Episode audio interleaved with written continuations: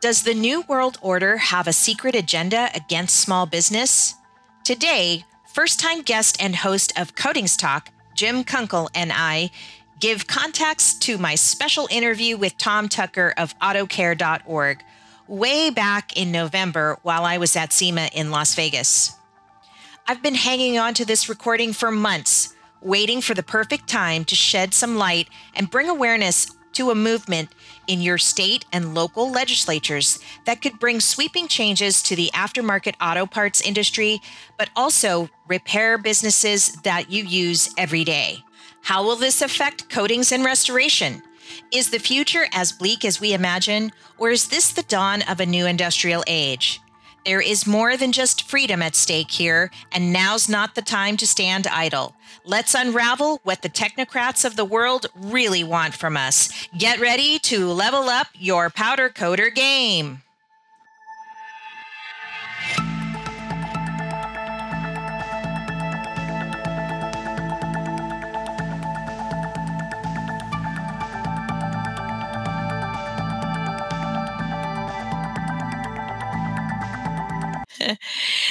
Welcome to the Powder Coater podcast. I'm your host, Kim Scott. Uh, we are happy to uh, have as a guest for the first time Jim Kunkle. Uh, he's the host of Coatings Talk, another powder coating or coatings channel on YouTube. And he talks about all kinds of technical stuff that will blow your mind. So, Jim, welcome to the show. Kim, thank you. Uh, it's only right since you were on my show that I should be on your show. Well, thanks for returning the favor. And I am excited about today's topic. I do want to get into it right away, but uh, first, I want to kind of just preface just a little bit of your background. You've been in business or you've been in the coatings industry for 15 years, over 15 years, and you started in powder coatings. What's all about that? Yeah, so I'm in. Uh, obviously, you can tell by my background. I have a beautiful, uh, you know, backyard uh, here with the Pittsburgh behind me. Um, I'm based in Pittsburgh, Pennsylvania, my whole life, and uh, got involved working for a steel service center in the uh, around 2007 uh, time frame, and we had as a steel service center, we had a fabrication unit we bought when the downturn in 2008 happened, and they rented in our space. So giant steel service center. So it got me into the world of fabrication and powder coating. And for a number of years, I was involved with powder coating. And my primary powder coater that I, you know, product I'd buy with was Akzo Nobel. And ironically, I work now for Akzo Nobel, but on the liquid coating side. Right. And so I've been involved uh, within, uh, you know, different parts of the industry, but you know, right now I'm on the engineering side. I work with a lot of the major capital projects in Canada and in here in the states, and I have a team uh, that also does the same. And uh, yeah, it's just uh, it's a big world out there when you talk about protective coatings. It doesn't matter if it's powder or liquid. Um, we all have a, a mission, and uh, we all enjoy what we do. Now, where can we? So you're on YouTube, but what's the name of your channel? So the the channel, if you were to go to YouTube.com and you put a backslash and you do an at Coatings Talk, it will take you to my channel. Okay. If you have a Google account or you have a Gmail, you can sign in to YouTube because you have to be assigned into YouTube and you can subscribe and set your notifications to all. But roughly I have about 1,300 uh, subscribers so far. And I also take that content and uh, pro- promote it also on LinkedIn and other platforms as well. Okay, great. Well, let's get into today's subject. Um, we're talking about fighting for the right to repair. Um, there's a lot at stake here. Uh, it's I first got introduced to the subject when I went to SEMA, or just before I went to SEMA, um, because you know, as a media person, you get sent a lot of um, you know interesting emails to interview people or you know come see me or i'm going to be in this booth or that booth or whatever. And so i was like oh what's this like uh sema has the autocare.org guy and i'm like well what's all this about? Um i had gotten a taste of it when i interviewed uh, uh tom gattuso. I'll show you his uh podcast uh here on my screen Hold on a minute. Let's see, hold on. Yeah, here it goes. Uh, this was episode 51 I did back in September uh, talking about SEMA. But towards the end of this episode, uh, we talked about some of the legislation stuff happening and everything. So kind of go get over there, start over there, and then you can kind of head back to where we're at and how we've come to this, right? Uh, some of the other uh, uh, things that I've learned is the SEMA Repair Act also is hitting the you know uh, legislature again. Uh, the bill got rejected and a lot of it is just around defining what modification is. So we'll put a link in the description for that uh, article in the in our podcast today, as well as a link to Jim's show and some of the other articles that we're going to talk about today. So, with that, let's get started. Um, what we're going to do is sort of a different format uh, than we've ever done on the show before. And that is back at SEMA months ago, I interviewed uh, Tom Tucker, who's in charge of the autocare.org uh, group that is sort of handling or to, you know it's it's sort of a coalition of all the aftermarket people. So we're talking about uh, suppliers uh, distributors tool manufacturers parts manufacturers the whole national trade association under auto care. There's over 3000 uh, members. Some of them are international. So, uh, this is a huge trade organization that's trying to kind of gather everyone up to kind of uh, mar- march towards some of this, you know, I don't want to say negative re- legislation, but legislation that is definitely affecting the marketplace, including customers, job shops, and and other repair shops and stuff. So, uh, with that, our format today is going to be kind of taking the video that I took of Tom talking about the various subjects, and then uh, Jim and I'll come in and kind of comment and give our little two cents after. Uh, I think what Tom has to say is extremely important, and he the way he presents it uh, is easy to understand and then easy to comment on too. So I'm really excited to kind of just do a different kind of show format, anyways. So with that, let's get started. You know, what, um, Kim, uh, Kim, before we would start to stream this, um, yeah. also too that this right to repair impacts technology, um, capital equipment, so many different industries. Yes, exactly. Um, so uh, I think what we're going to do is focus on the automotive stuff with Tom. And then mm-hmm. from there, I know after we're done with this video, it's going to, you know, we're just going to start talking about all kinds of other industries that are being affected today. Uh, because that's where your kind of expertise kind of comes in too, as well as, you know, you've been talking, you know, you've been aware of the Apple Fix It guy and uh, some of the farmer situations out in middle America too. So let's start with um, the first part of the interview with Tom, um, where he's just identifying the problems. There's going to be four problems identified, uh, but we're going to talk after about the three, the top three. This first segment is a little on the long side because he's just explaining everything. So just bear with us. Um, and let, with that, let's get started with what he has to say. Some of the big issues that we are tackling uh, at the state level. Uh, you know, one of our biggest issues is right to repair um, right right to repair, uh, consumers giving consumers the right to repair their personal property, whether it's an automobile, heavy duty truck. Um, right to repair is a signature issue.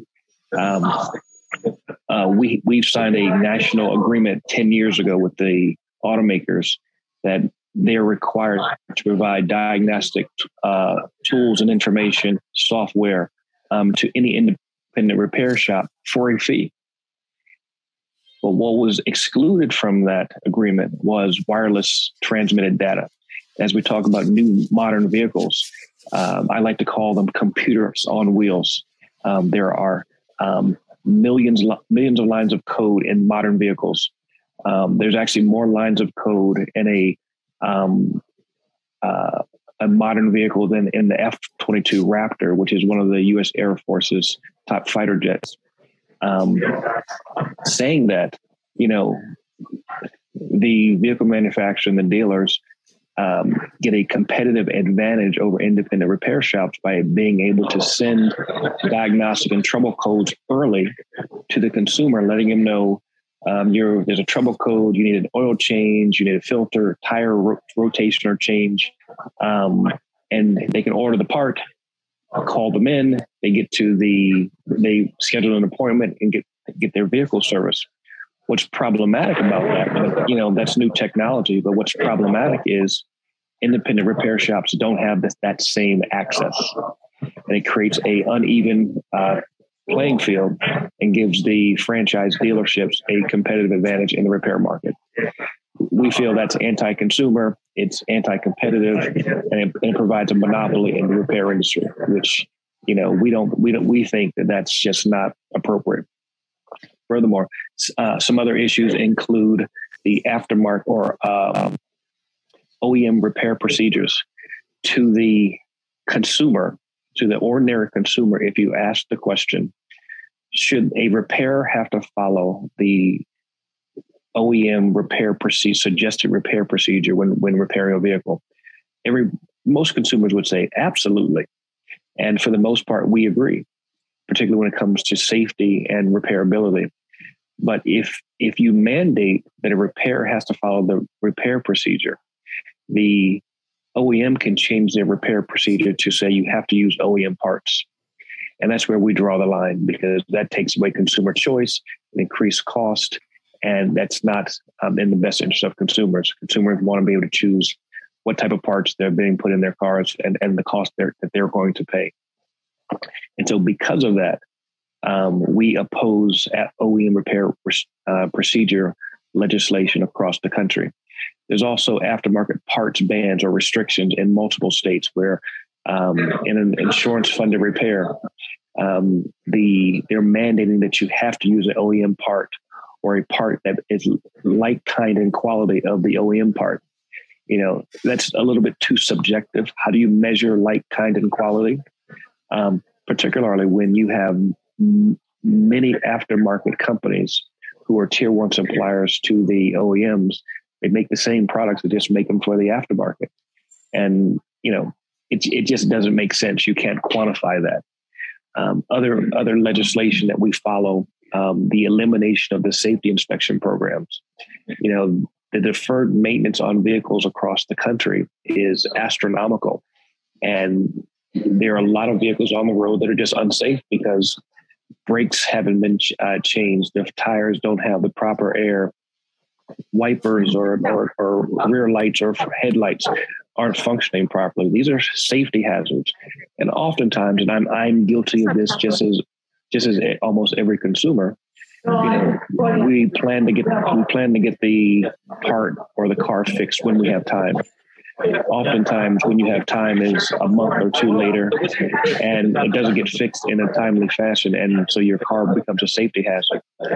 A safety inspection program ensures that every year or every other other year a technician is looking at the safety features and function of your vehicles to ensure they meet a minimum safety standard for every vehicle across the country or on, on the roads where there's a safety inspection program. So the elimination of those programs we find problematic. Um, we actually believe that with modern vehicles that um, that are computers on wheels, that every vehicle um, should be you know inspected uh, annually or biannually to ensure that the safety systems are operating correctly that a, a trained and qualified technician is is putting their eyes on the car to make sure it's functioning properly. We still haven't even talked about ADAS, advanced driver assist systems, which aren't you know there there's no qualification to um, inspect those systems anytime. Only when there's a accident or collision and they have to be recalibrated. Um, but you know, ADAS systems are one of those critical functions on a vehicle that should be inspected annually to ensure that they're functioning properly. So that is pretty much what it, you know, where we're at. Uh, sorry for the long intro on the problems, but uh, there's some big ones out there that he's trying to cover. So let's go through them. Um, uh, number one is, you know, this premise for the right to repair, which is basically that the industry is creating certain people, certain stakeholders like dealers, dealerships are creating an unfair market advantage uh, over small shops or uh, unsophisticated in terms of equipment uh, shops because they can't they can't um, they don't have access to these clients uh, these mm-hmm. customers mm-hmm. in the cars because the the the lights come on in the car but how do you know where to go after that right so yeah. uh, this so do you have any what what's your i mean we've all experienced that so just as a consumer i think we kind of especially if you have a newer car you kind of all experience that uh, today right yeah, I mean, when you really think about it, uh, they're kind of fixing the market when it comes to any type of service and repair. So they're going to have a relationship with a lot of the chain, um, you know, uh, chain um, author authorized, let's say, um, providers, and they're going to prefer them. They probably, if you go to the, some of the manufacturers' websites, they're saying go to these authorized people, but they're precluding others that could do the same work as well. Right. I think it's changing of a mentality mm-hmm. in the consumer uh, with these, you know, but the other half of it is that these systems are more complicated. They they are computer generated. Yeah. Um, there is a lot of code. Uh, when I was walking around SEMA, that's exactly what I came to. Uh, upstairs from where I was uh, was the collision repair section on the second level of this the main center of the SEMA uh, exhibitors. There was two halls. Uh, I was in one hall, um, and on the second floor was just all those people. And you know, I'm it's a, it's it's pretty busy up there. You know, like there's a lot of people looking at, you know, in the powder coating. Gema was up there. Uh, Wagner, um, Nordson. Uh, global finishing systems there were a lot of powder coating uh, related companies up there and in addition to like small kind of like robots that fixed cars and and, sure. and, body auto body and i mean it's just everything um, and then uh, you know i was thinking wow this is awesome for the economy because people have to get loans to buy this equipment yeah. they get to upgrade their shops uh, stuff like that but then there's this other side of it that they need the they need to go to the school or get this mm-hmm. certification mm-hmm. or you know so it's it's it's much easier probably easier to buy the equipment than maybe get the get the knowledge to to run it too as well. So complicated uh, to sh- to repair and maintain. Yeah, I, I, think if the game isn't rigged, if you are a, a provider and you're not caught up with modern times, you're going to fall to the you're going to fall to the back, right? You're going to lose. Ultimately, you probably go out of business.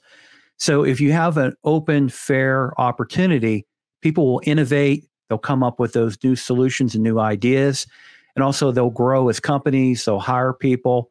And it increases the the pool of providers that can do this work.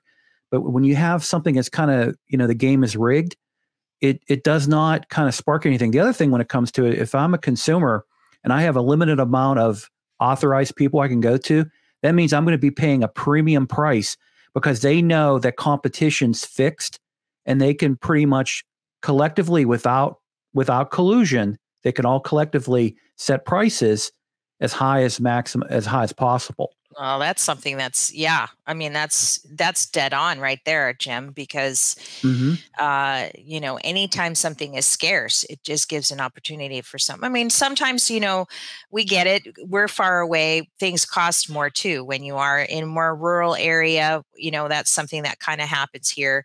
Locally, we have to pay for shipping much higher, so our costs or overhead are a little higher too. But at the same time, it it allows for opportunity to actually charge a premium. You know, you always remember the the movies where somebody's like their car in the movies that dies and then the, they're stuck because and then they get taken advantage of by the guy that looks like the dumb country bumpkin.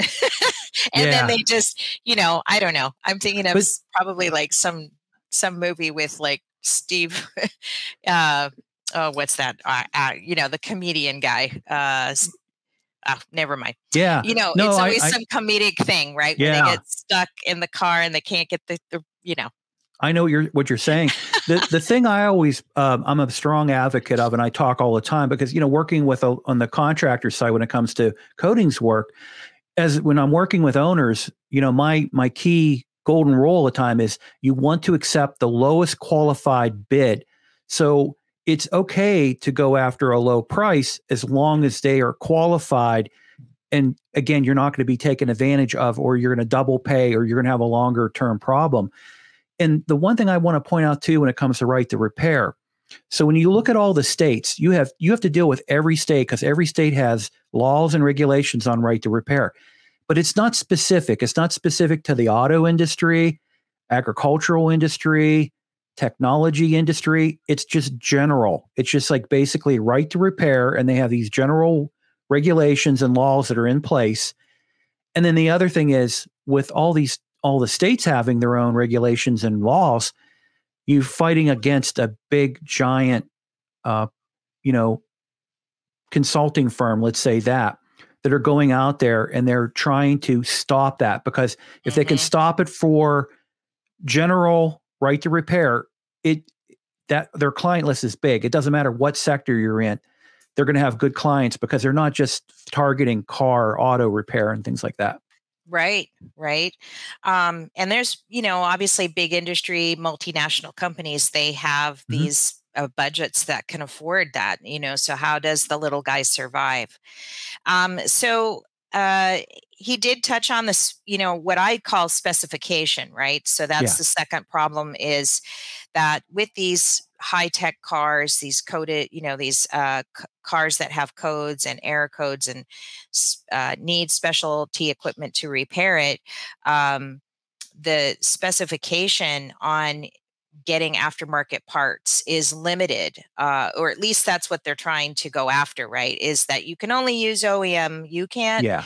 you can't use the cheaper product even though you know so he was trying to, to say well how do you define that because all these aftermarket people that are in our national trade organization all have to have top tier you know uh, qualifications just to even you know like yeah eh, you know to keep it you know uh, good quality, right? You know, they're trying to compete with that market so that they have bring a top-notch product to market as well, right? Yeah. So when you think about it, the requirement is that it has to be OEM approved. And then, oh, by the way, the technician has to be trained through our training program. But in order for you to be in the training program, you have to have you have to be a certain approved provider for it. So that also rigs the system because now if you had availability to the OEM part, you're not going to have a technician because they're going to block you because they're saying well, you're not authorized you can't do this right. so if you do that you're going to void everything and we're also not going to we're not going to back up any of that work even though it's an OEM part yeah. Now, this next one is, you know, obviously he's talking about safety inspections. Now, in Hawaii, here we've we've had safety inspections here for years.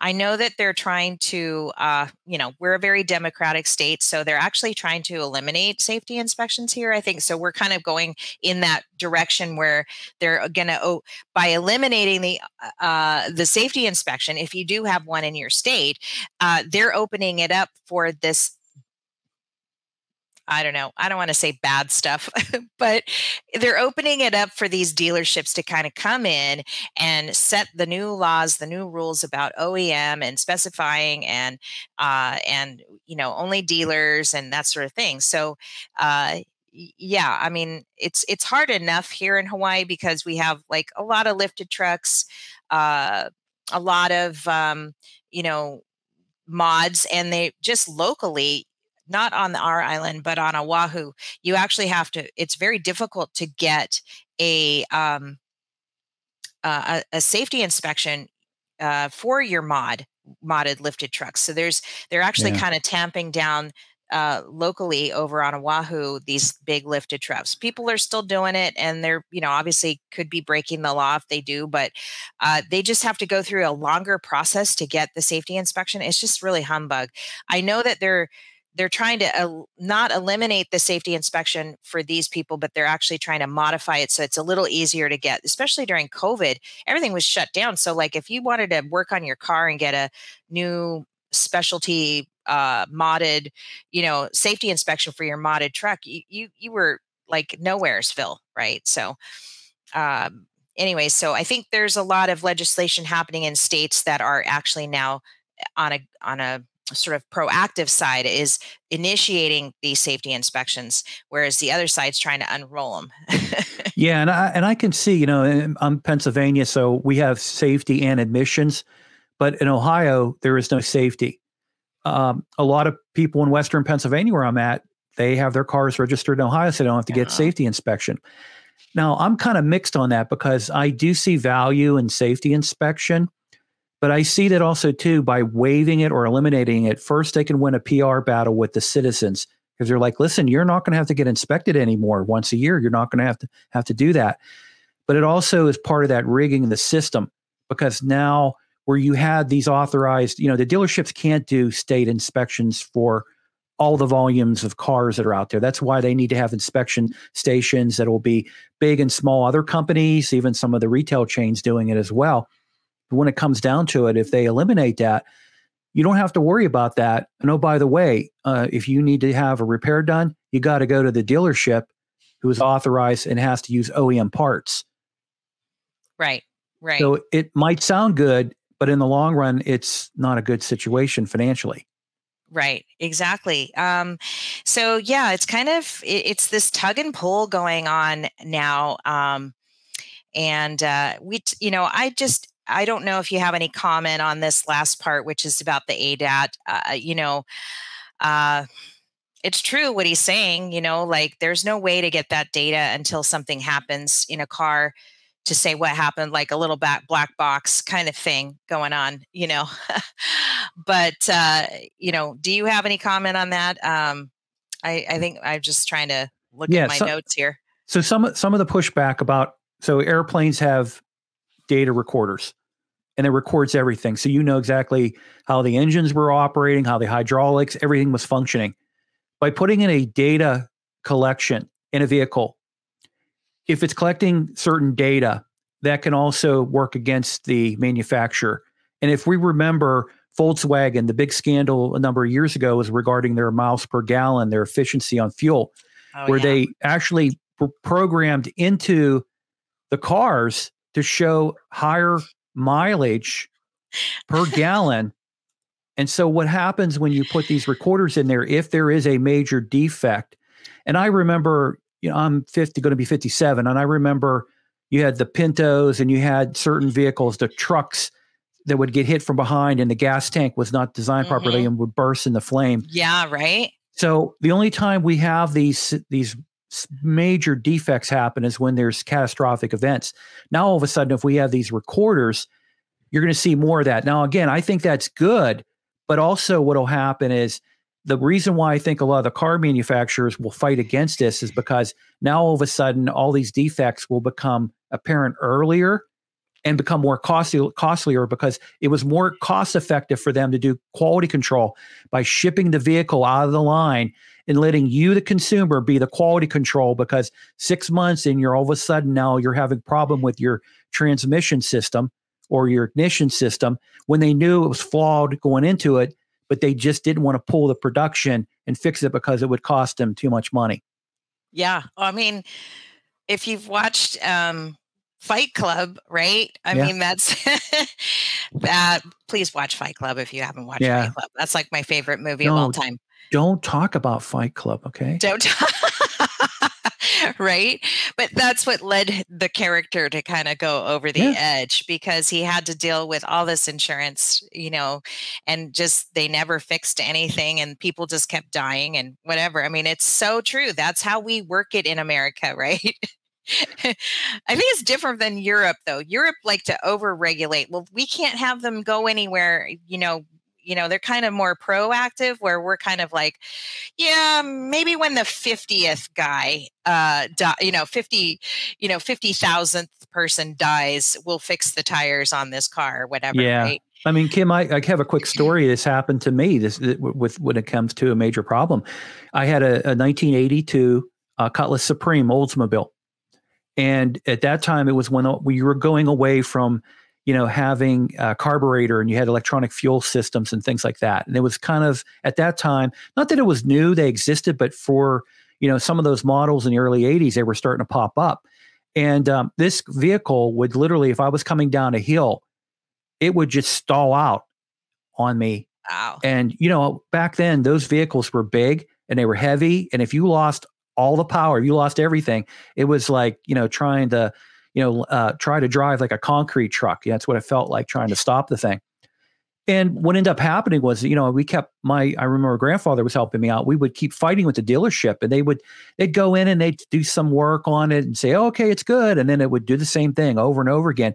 We finally got a representative from, uh, I think it was General Motors that owned them, if I remember, with Oldsmobile. But the guy was actually saying, okay, I'm going to take your car. And he went up a hill, came down it, it stalled on him. And he immediately said, we're replacing your car. Oh, wow. Now, it took that guy going through the same situation, and we've been we were fighting for a couple years, literally probably about a year and a half, fighting with the dealership and with General Motors. Yeah, it was General Motors to get this vehicle either fixed or get me a new model because it was literally broken from day one. But they knew they had a problem. It was just let's get it off the production and we'll just deal with it as we need to deal with them. You know, I have a story too. It's not it's automotive, but it's it's related. And um, not I'm not kidding you. Like two blocks from where our shop is today, uh, this is before I had kids, and thankfully no kids were in the car. But my mom and I were I don't know we were going somewhere uh, into town, and we got rear-ended right here, uh, but there was no light. It was just like uh, you just had to turn when the, there was availability turn down on the street that we're on today. And sure enough i got rear-ended because my i had a red volvo jetta a red jetta uh, vw jetta and uh, we got rear-ended because the guy couldn't see the red lights versus the red car i guess was his what he said on the insurance claim. He had a load of like tourists in this van. There was like 18 passenger van and we got rear ended. Um, do you know? I'm not kidding you. I think I was the last stat that they needed in the county of Maui to get the light installed in that intersection. I mean, it happened eh, within weeks of me being in pain and, you know, you know, trying to get my back to get back better. You know, my neck was all out of whack and everything and stuff. Um, it, you know, it's always one, you're always one statistic away from change, I guess, so to speak. So, um, but yeah, I think those are really uh, relatable problems that we are here in. Um, and I want to preface this by saying the reason why we're talking about this is because powder coatings do have a, are related. Um, we do uh, a lot of rim restoration. A lot of us do rim repair. Uh, that's one of the reasons why Ross doesn't want to get into balancing tires and uh, you know drive-in service like a lot of these guys do he just doesn't want that risk plus we're so busy with other types of projects it's just not for us right now you know um, but think about it: if you did decide to branch that way, and you you would create a unit a unit that way, you probably right. would hire people to run it, operate it. It would be just an added service for you. Right now, in a way, you're limited. You really can't even explore that as an opportunity potentially.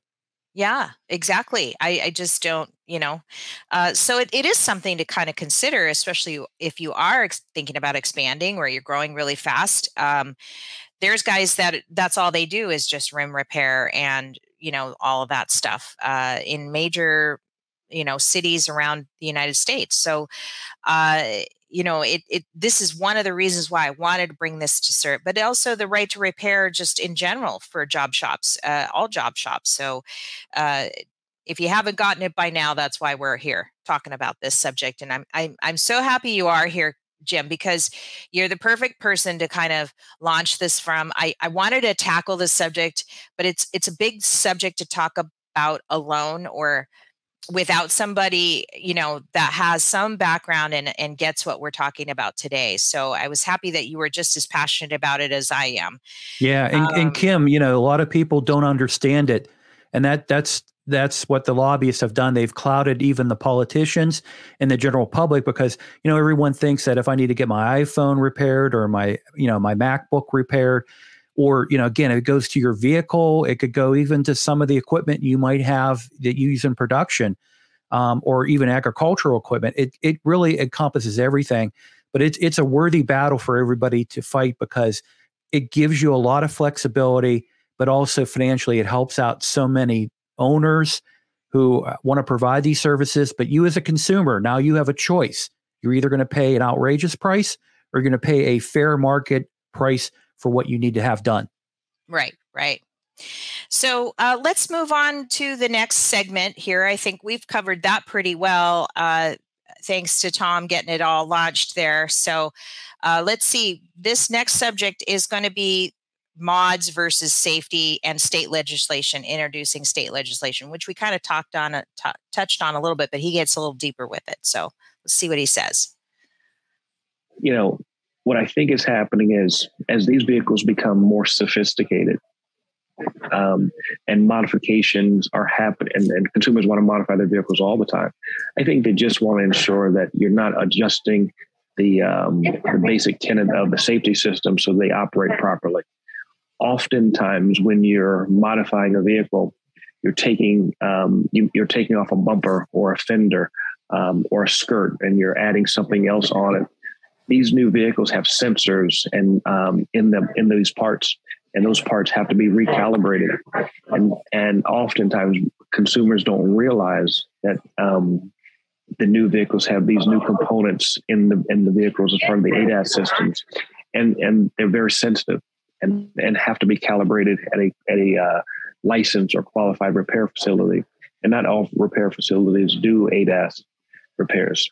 And so the challenge is how do you balance citizens that want to modify their vehicles um, versus ensuring that uh, the safety systems aren't um, disengaged or or not modified or um, not calibrated properly because of the modification. That's the balance that I think um, is happening across the country. How do you how do you have that that that gentle mix between the two? Um, as it relates to other states, you know, I think, you know, you need to look at California. There's always legislation in California. Um, I say often that what starts in California then shifts to the rest of the country. It's probably the most heavily regulated state. Um, they have their own agency specifically devoted to automotive repair, um, modifications, exhaust systems. Um, and so there are multiple agencies that have jurisdiction over lots of lots of different components on the vehicle. So California always comes to mind first. Um, then, of course, New York usually follows everything that California does. Washington State, um, Minnesota, um, and a few other states out west. Um, but it, it usually starts in California and then moves to the rest of the country. And then the phone rings. it's business. it's okay. I know who it is. I'll call him back. Um, so, yeah, uh, good points there. I was laughing in the background because I was thinking to myself, all those Lati- Latino lowriders are at fault for modifying their cars and putting, you know, too too loud of you know too uh, too loud sound systems and beatboxes and lifts and you know jumping but, things or but they're beautiful you know, vehicles though. i know right i mean why not blame them right uh, mm-hmm. that's the reason why california has you know but it's true and if you didn't know where to not move now you know so you named all the states there uh, what do you say to what he's saying there well, I mean, he it brings up a, a really good point because you think about it, if you do any type of modification, you know, these days you have slow speed or slow impact airbags. So, I mean, you could, you know, seriously set off your your airbag. Now, all of a sudden, now you're dealing with another expense that has to be done with OEM product and by authorized people to put in the replacement airbag that you just deployed by doing some work on your vehicle. And I've had a vehicle in the past where I've had a front end kit and, and the rear end had been worked on as well. And I remember how difficult it was to get stuff done. Um, but everything I did, it was after the warranty expired on the vehicle. But if I was doing it before then, it, it would have voided the warranty and I would have had nothing but issues and troubles with it. So you know, I definitely agree with what he's saying. Is that uh, you know these are things that have to be looked at. This is something that has to be kind of I don't want to use the regulated word, but I think there has to be some structure that says that if a consumer buys something, if I buy a car, I'm buying the car. It's my car, right? right. There has to be some compromise between an automotive manufacturer and the consumer that says, we're going to cover this. And if this happens, you have an option. The option is to do this or come to the dealer there are a lot of people I remember, you know, with my grandparents, you know, when they had a vehicle, if they had a problem with it, they're take they took it to the dealer when it was even out of warranty because they grew up or their minds, you know, they they always said the dealer can do it better than anybody. But you know, mm-hmm. me being a kid working 16 years old in a grocery store, not making a ton of money, hey, I'm going to take it to Tom's garage, and Tom can fix it for half the price. Right. And you know, I'm, that's what I'm going to want to do. But if you do it today, you you you void everything, and that's that's yeah. that's a shame. Well, you know, I experienced that personally because I have a couple of Turos that we do. It's easy, convenient for me. Uh, people just come here from the airport. We're about a mile away. And every time I get my cars fixed, I actually take it, even though I own them outright. Uh, you know, I still feel like uh, I need to have, if something were to happen to this, you know, somebody guest on a booking or something like that, then at least I have the paperwork to say, look, I took it to this dealership and, you know, they fixed it for me, you know. Well, um, yeah, I yeah. think for businesses that, that makes sense because you're going to deal with liability issues. It could be a requirement of your insurance carrier too. Right. It could, yeah. Well, so, let's not talk about that in Turo because that's like, don't, don't ask, don't tell. But yeah, you know, but, uh, but, you know, just in terms of me thinking things through, you know, like I need to kind of think about that. And I, had somebody cancel my tour because uh, their trip with me and they found a better deal. Okay, I got that. But the only, the the, the bonus for them going with these other people instead of me was they were throwing in a surfboard. And I'm like, okay, if you get hurt on that surfboard, whose fault is that? And does that give them the right to sue you now uh, because you threw it in the deal, you know, uh, well, free or not, you know? Yeah, I'm not a lawyer. I didn't sleep at a whatever hotel, but I can tell you uh, the one rule I learned growing up uh, into my adulthood was that you sue everybody. And the United States is very litigious. And if it, something were to happen, it would be, well, I had an accident on that surfboard. Where'd you get the surfboard? I got it for free for doing a tour when I decided not to do it with Kim Scott. Yeah. And um, yeah, that person's they're going to get sued for that. It's just that's the way it yeah. goes. Yeah. It's just you know i don't know what people will do to get a to, you know to get a, a booking on turo these days but anyway yeah but I, I am just trying to wonder what kind of profitability came out of that because the surfboards are not cheap. I don't know. I i just was like well, okay yeah. see you later. Yeah. you know? Okay so let's continue on. This next section is just him talking about you know what's at stake for job shops? Um what are the you know we can talk about the challenges after we're talking you know what he's talking about here. So let's listen in on what the next thing he's talking about. Here we go. You know in, in a sense we are um, but I, I like to put the focus I, I try and take the focus away from the shop for a moment and the oem and focus on the customer. Um, if we're doing our best for the customer then the customer is going to come back and part of that means is ensuring a safe and proper repair. One of the challenges that shops, smaller shops that you're talking about, the smaller independent shops are going to face, particularly with these newer, more modern and technological vehicles, is they're going to have to invest in um, capital improvements with new parts, tools, and equipment so they can do the upgrades and do the modifications in a safe and efficient manner you know, currently when you talk about ADAS calibration and repair, most repairs across the country right now send send their send vehicles that they um, that cu- customers brought into their shop. They'll do the general repair, but for the calibration, they send it to the OEM, back to the dealership to do the repair, um, which you know saves more. It's it, it increases the time of the repair and increases the cost. Um, these smaller shops, if they're going to, if they want to get involved in these newer vehicles, they're going to have to have capital investment to buy the, the newer equipment to do the ADAS calibrations and repairs, um, as well as the training for the technicians so that they can be uh, certified to do this sort of uh, calibration. And so you're absolutely right. What we're talking about is perhaps sh- smaller shops, you know, are at stake.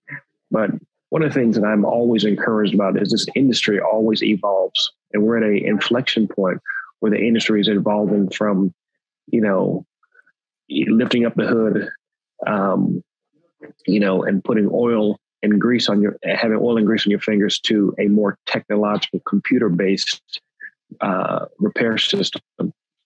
Um, so the aptitude for technicians is different. Um, how to repair the vehicles are different. And so, you know, we're just going through the natural evolution in the repair as the as the cars become more uh, more technological. It's something that's happened. You know, we, we started the crankshaft. You know, then we, you know, we we moved all the way down to these advanced safety systems, and so it's a natural evolution. Um, small shops, I think, are at stake, um, but if we keep our focus on the customer, what do we have to do to keep our customers coming back? What do we have to do to ensure, ensure new customers coming?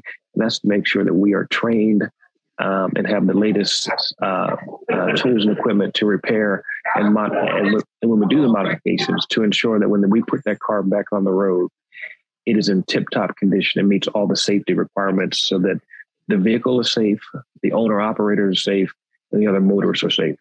And that's something we all are are concerned about this, the safety of the motorists because our, our collective reputations are at stake.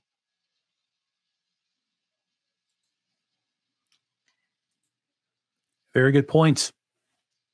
Really good points. Um, I think one of the thoughts I had, oh, I forgot what I what were my. Well, you go first, Jim, because I'm thinking about my thoughts. yeah, I, I agree. Where he's saying we're we're at that inflection point if we wind back the clock over 100 plus years ago when automotive when automobiles were coming into production you know henry ford and everything like that mass production you had the major mode of transportation were horses. And so that industry the horse whip buggies all that industry that supported the horse went through the same stresses and strains but technology leaped over the horse and now people pretty much buy horses just to be able to do shows and just because for right. literally for, for a hobby, right? They're right. not the they're not the work the work vehicle like they were over 100 plus years ago. Yeah. The same thing's happening today. And when we really look at autonomous vehicles, we look at all of the lithium battery vehicles that are out there as well. We're starting to see again that transformation happen. But the point I like what he said is if everyone were just, even the OEMs and manufacturers, doesn't matter, brands, whatever, focus on the customer.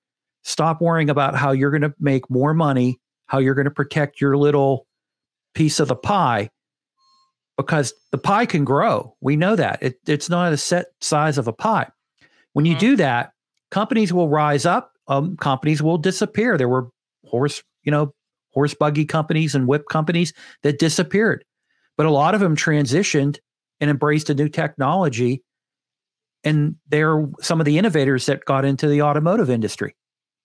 Yeah, exactly. I, I, I like the word he, that he used, which is evolve, um, mm-hmm. because mm-hmm. it doesn't necessarily need to be negative or dystopic. It could actually lead to something bigger and better where, it, you know, it opens up creativity and innovation. In, innovation, innovation. Is, innovation is really where we want to strive to because with innovation you can get efficiency. You can also work on bringing costs down.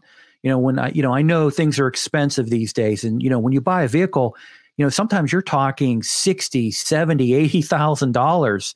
Now, I remember you you probably remember a time too when you know you weren't literally like buying a house to buy a vehicle. Um, right. but with the you know progress is happening the nice thing about having that flexibility is it gives people options so if they if they want to go pay a premium they can pay a premium but at least they have options in case you know they're in a certain situation or financial condition. And it doesn't also too limit that certain class. In other words, when I'm talking about, I'm talking about earning classes. You know, you have you have people who make you know millions of dollars. You have people that make hundreds of thousands of dollars. You have people that make thousands of dollars. And now all of a sudden they have options. But if you make the vehicle prices go through the roof, you're going to have people that are literally forced to only be able to do public transportation. And That's that limits and that limits yep. them too because now their job potential can get narrowed. Mm-hmm. Their ability to go out and do things, to go out and spend money, because that's what we want to do. We want to have people going out there and, and having the dinner on the weekends or going to Disney World or doing those things. If they don't have that vehicle, they don't have that ability to move around. And yeah. Yep. Exactly. Um, it, it's kind of you know on one hand it's expansive but at the other hand it's there's some other parts to it that are not uh, expansive at all uh, you know take for instance ev i mean if you can only you know they we've got a great number of teslas here on the island well our island is only 50 square feet square square miles across right so like you could pretty much go anywhere on this island in one you know charge but uh, you know, when you're on the mainland and you've got highways and highways and highways to go on, you know, how far can you get, right? You're going to run out of battery at some point or have to charge or stop, uh, you know, all that stuff. So yeah. it, it's still limiting, right? Um, yeah. And, and, if it's limiting in time or, or exactly. And, yeah. Length. And if you think about it with, you know, like with Teslas, you, you've got to go to the Tesla charging stations. And, you know, there are th- at least three or four other manufacturers that do make charging stations for other brands. Um, the challenge that happened here, I'm in Pittsburgh, so up in the northern climate, the situation happened uh, back in January when we had the real frigid weather coming through, the Arctic uh, Clipper come through. There were, uh, this didn't really impact the Tesla charging stations, although people have to go online, you have to book time with it. What happened was the other third party, we call them third party all the time. I call them because they're they're different name brands. Mm-hmm. Those charging stations, a lot of them would not charge the other EV battery brands that are out there, you know, vehicles, because um, they couldn't handle the subarctic weather. Oh, interesting. So now again, that's a limitation of technology, but when occurrences like that happen, that's when innovation can happen because now these companies will say, "Hey, we had a problem in 2023 in January.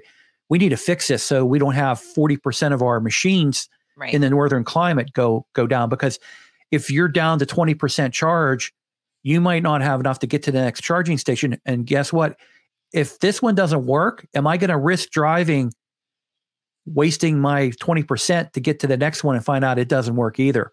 Oh gosh yeah that sounds scary yeah um, I think the other thought I had originally, what I couldn't think of, was you know, SEMA talks about like defining what a modifier is or who a modifier is. And I think that that's, you know, what is considered a modifier you know like they're that's what they're trying to kind of delineate in, in a different way and i i'll make sure to put that uh, if I find that article. Um, but I know he talks about it in the episode 51, so I'll make sure to put that in the link in the description. But um, yeah that i think that that's kind of where one of the things they're talking about is well who's a modifier and what specifically does this modifier do right or what yeah. are different levels to it right it has to be defined out because mm-hmm. it's it's too nebulous and it could be anything and a lot of it comes on the onus of the OEM to accept it or not and that's yeah. not where you want to be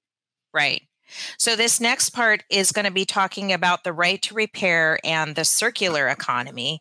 Um, you know, uh, we can talk about this is what kind of got me on this whole circular economy thing with the, all the mergers and acquisitions you know some of these multinational coatings companies have done just in our industry right you know what are they up to and why are they doing these things so let's let's go to the next part here um, with tom tucker autocare.org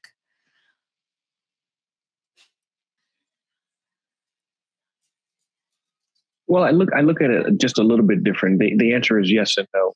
Um, I mean, clearly the industry is going through quite a few mergers and consolidations. Uh, big players are small are, are, swallowing up some of the smaller players. some of the smaller players are actually uh, merging to get bigger. And so that's actually a natural evolution in, of this industry from its very inception. Um, so I'm not too concerned about that. What I am concerned about is when you have the mergers and consolidations or, or limited um, availability for other uh, shops to do the repairs or modifications. It limits choice. It, it drives up cost. Um, it, the consumer is away from their vehicle longer. Uh, and so those are some of the other challenges. You know, another challenge is, um, and I think I talked about this uh, a few moments ago, as as we move forward, there's an opportunity that I think the industry has to embrace, and that's new technicians. You know, the the these new vehicles provides an opportunity to train ne- the next generation of technicians who can do repairs, who can do calibrations, who can do body work um, and modifications, and do them in a safe and efficient manner because they're learning on these newer vehicles. And so there's an opportunity for the whole industry. We just have to embrace the opportunity rather than uh, look at every change as negative. Of course, some change is not good, but let's look at what we can change um, and make the best of it and grow the industry because this is an industry that's going to be around. As long as people have cars, people are going to want to modify those cars to fit their personality or their personal liking. And so the industry's not going anywhere. We just have to evolve with the changes of the times. All true, in my opinion. Mm-hmm. Yeah, I agree with that. Yeah. Um, you know,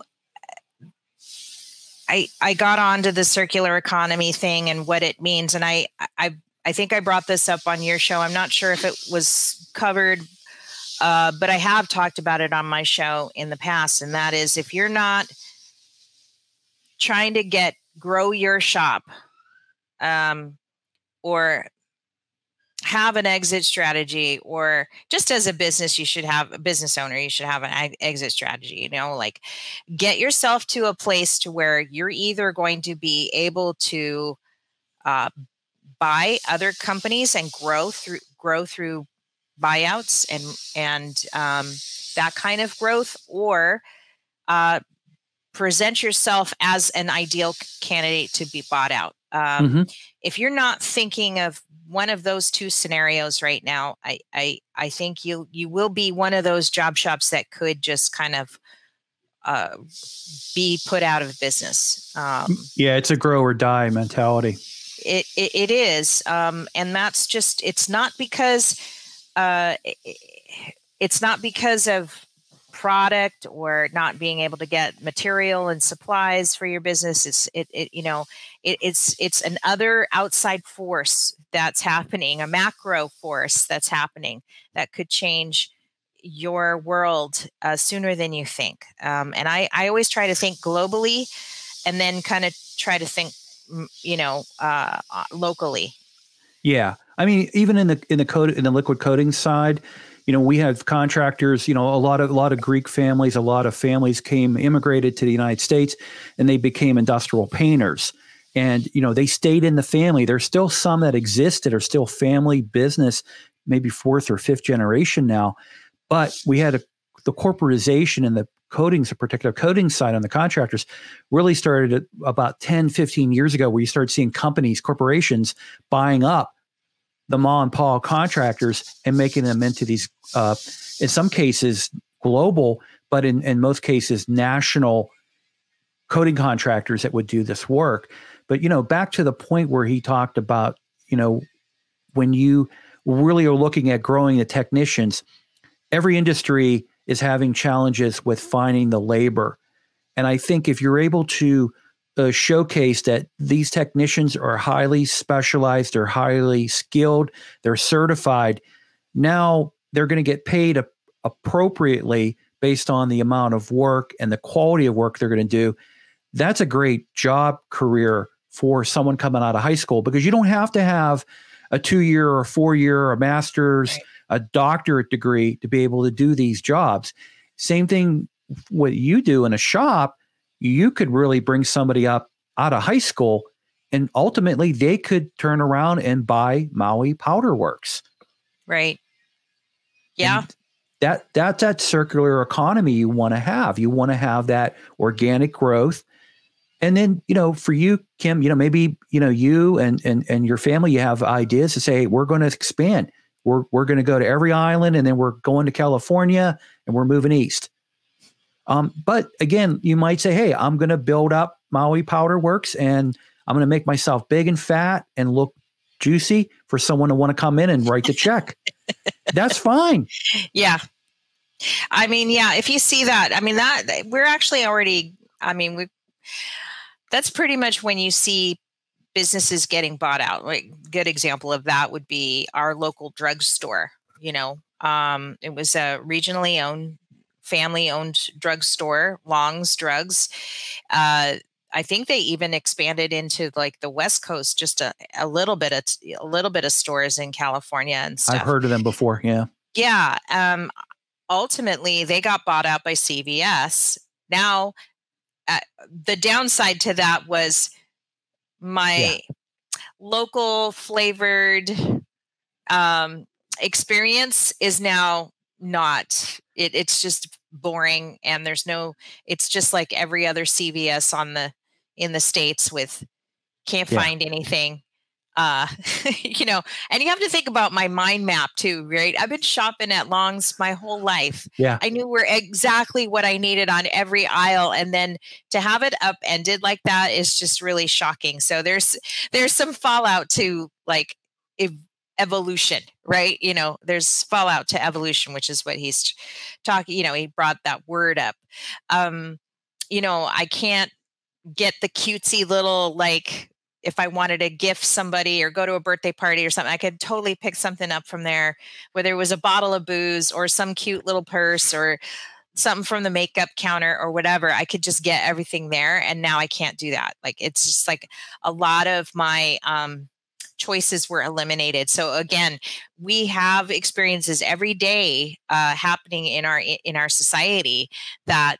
is, you know, kind of showing you that it's happening in other kinds of uh, um, other kinds of industries and we're going to get to that towards the end of here so let's move on to this next section and i think that's then he's going to tell you what to do about it and then we can go into these other other industries that you know about that's happening too so let's let's see what he has to say next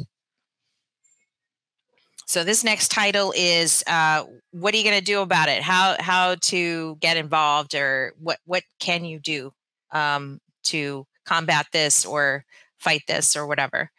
Um, what consumers think of something about every day on that affects your business or affects your personal property or a, a law or a regulation that's or a change that will have a negative impact to your business, you know, the most important thing you can do is reach out to your representative, your member of Congress, member of the Senate, the local, um, the state delegation, your local officials, and explain to them, you know, what it is your concern is, how it affects you, how it affects your business. Um, I always tell people that no one can tell your story better than you. So you are the best advocate for your your business, your your issue, your industry, um, and, your, and your interests. Furthermore, you know, oftentimes we're so busy, you know, taking care of our customers that we forget that we have another obligation. That is to ensure that elected officials understand our business. They understand the economic impact that we make, the number of jobs that we create, number of parts that are being sold and modifications, things that really go unnoticed because you know we're so busy doing the job. We have to do a better job of telling our stories. That includes inviting your elected officials into your facilities, um, getting involved in the political process. Go to a fundraiser. Go to a community event. You know, tell your story. Write write a letter. You know, or an email. But you've got to tell the story. Get involved because the future of the industry is at stake. Yeah, so true. It is. Um, I am going to a community event tonight um, and stuff. So it'll be interesting, you know, obviously part of the podcast, you know, is is our way of getting this subject matter out uh, so that just having an awareness. Um, it's not necessarily being talked about in mainstream media. Um, I, haven't seen anything, but I don't follow a lot of mainstream media either. But I do, I did stumble on the few doc, you know, the few articles, uh, you know, um, about it and learned more about it at SEMA. So, yeah. So, what's going on in other industries, Jim? I mean, so you have, you have several different industries that are kind of fighting on the same front. Uh, the first one that comes to mind is a, a, gentleman called Louis Rossman. He used to be in Manhattan. He did um, Apple repair. He would do iPhones, he would do MacBooks, and things like that. Um, he's now um, immigrated to the state of Texas because of all the fun things that uh, New York City and New York State likes to do to business owners. But he was a strong advocate because what would happen is uh, anytime you would need to have phone done or work done on a phone or a laptop, if you went to Apple, if they detected any type of moisture, they would call it liquid damage. They would say, sorry, we're not going to repair it. You have to buy a brand new phone. You have to buy a brand new MacBook. And a lot of times, what would happen is where Louis would pick up business, it would be people bringing in what they would call liquid damage, and he would be able to quickly repair it and get it back up and running again. The problem with it is when they go back, now all of a sudden it's not covered any type of warranty and um, you know apple at that point in time will never do any type of work on it at all so he started getting involved where he was getting trouble buying product to put into mm. macbooks into iphones so he was buying used laptops macs and oh. phones to be able to take parts out of it to repair these phones these um, macbooks so he started a crusade in new york state where he went up against the lobbyists to do right to repair. Ultimately, he did not win, but he got pulled in. There is a national organization for right to repair. They're a nonprofit yes. organization, and they fight for again like this. This covers so many different industries. It's not just specific to cars or to it. It it just it's so big. Yeah. And so what happens is you're talking about a crusade. You have to go state to state to state because every state has right to repair laws on the books. And then you have a K Street lobby firm in DC that fights tooth and nail, and they're paid by Apple, they're paid by all these mm-hmm. manufacturers to fight against and stop it. And typically, what they'll do is they do a lot of head trash. They'll go in and say, Well, if you have other people do the repair, you don't know if you're getting good repair. They could be putting uh, cheap parts in, they could be putting in used parts. You don't know. And so what typically happens is you have people that are convinced that this is not right and I should pay more money to have the manufacturer, the mm-hmm. OEM do the repair or fix it versus my choice if I want to go to the technology store or if I want to go to the auto dealer or if I want to go to whoever and have them do it. And then the biggest impact for one of the industries is like agriculture. So you have these giant capital equipments that are literally harvesters and things like that.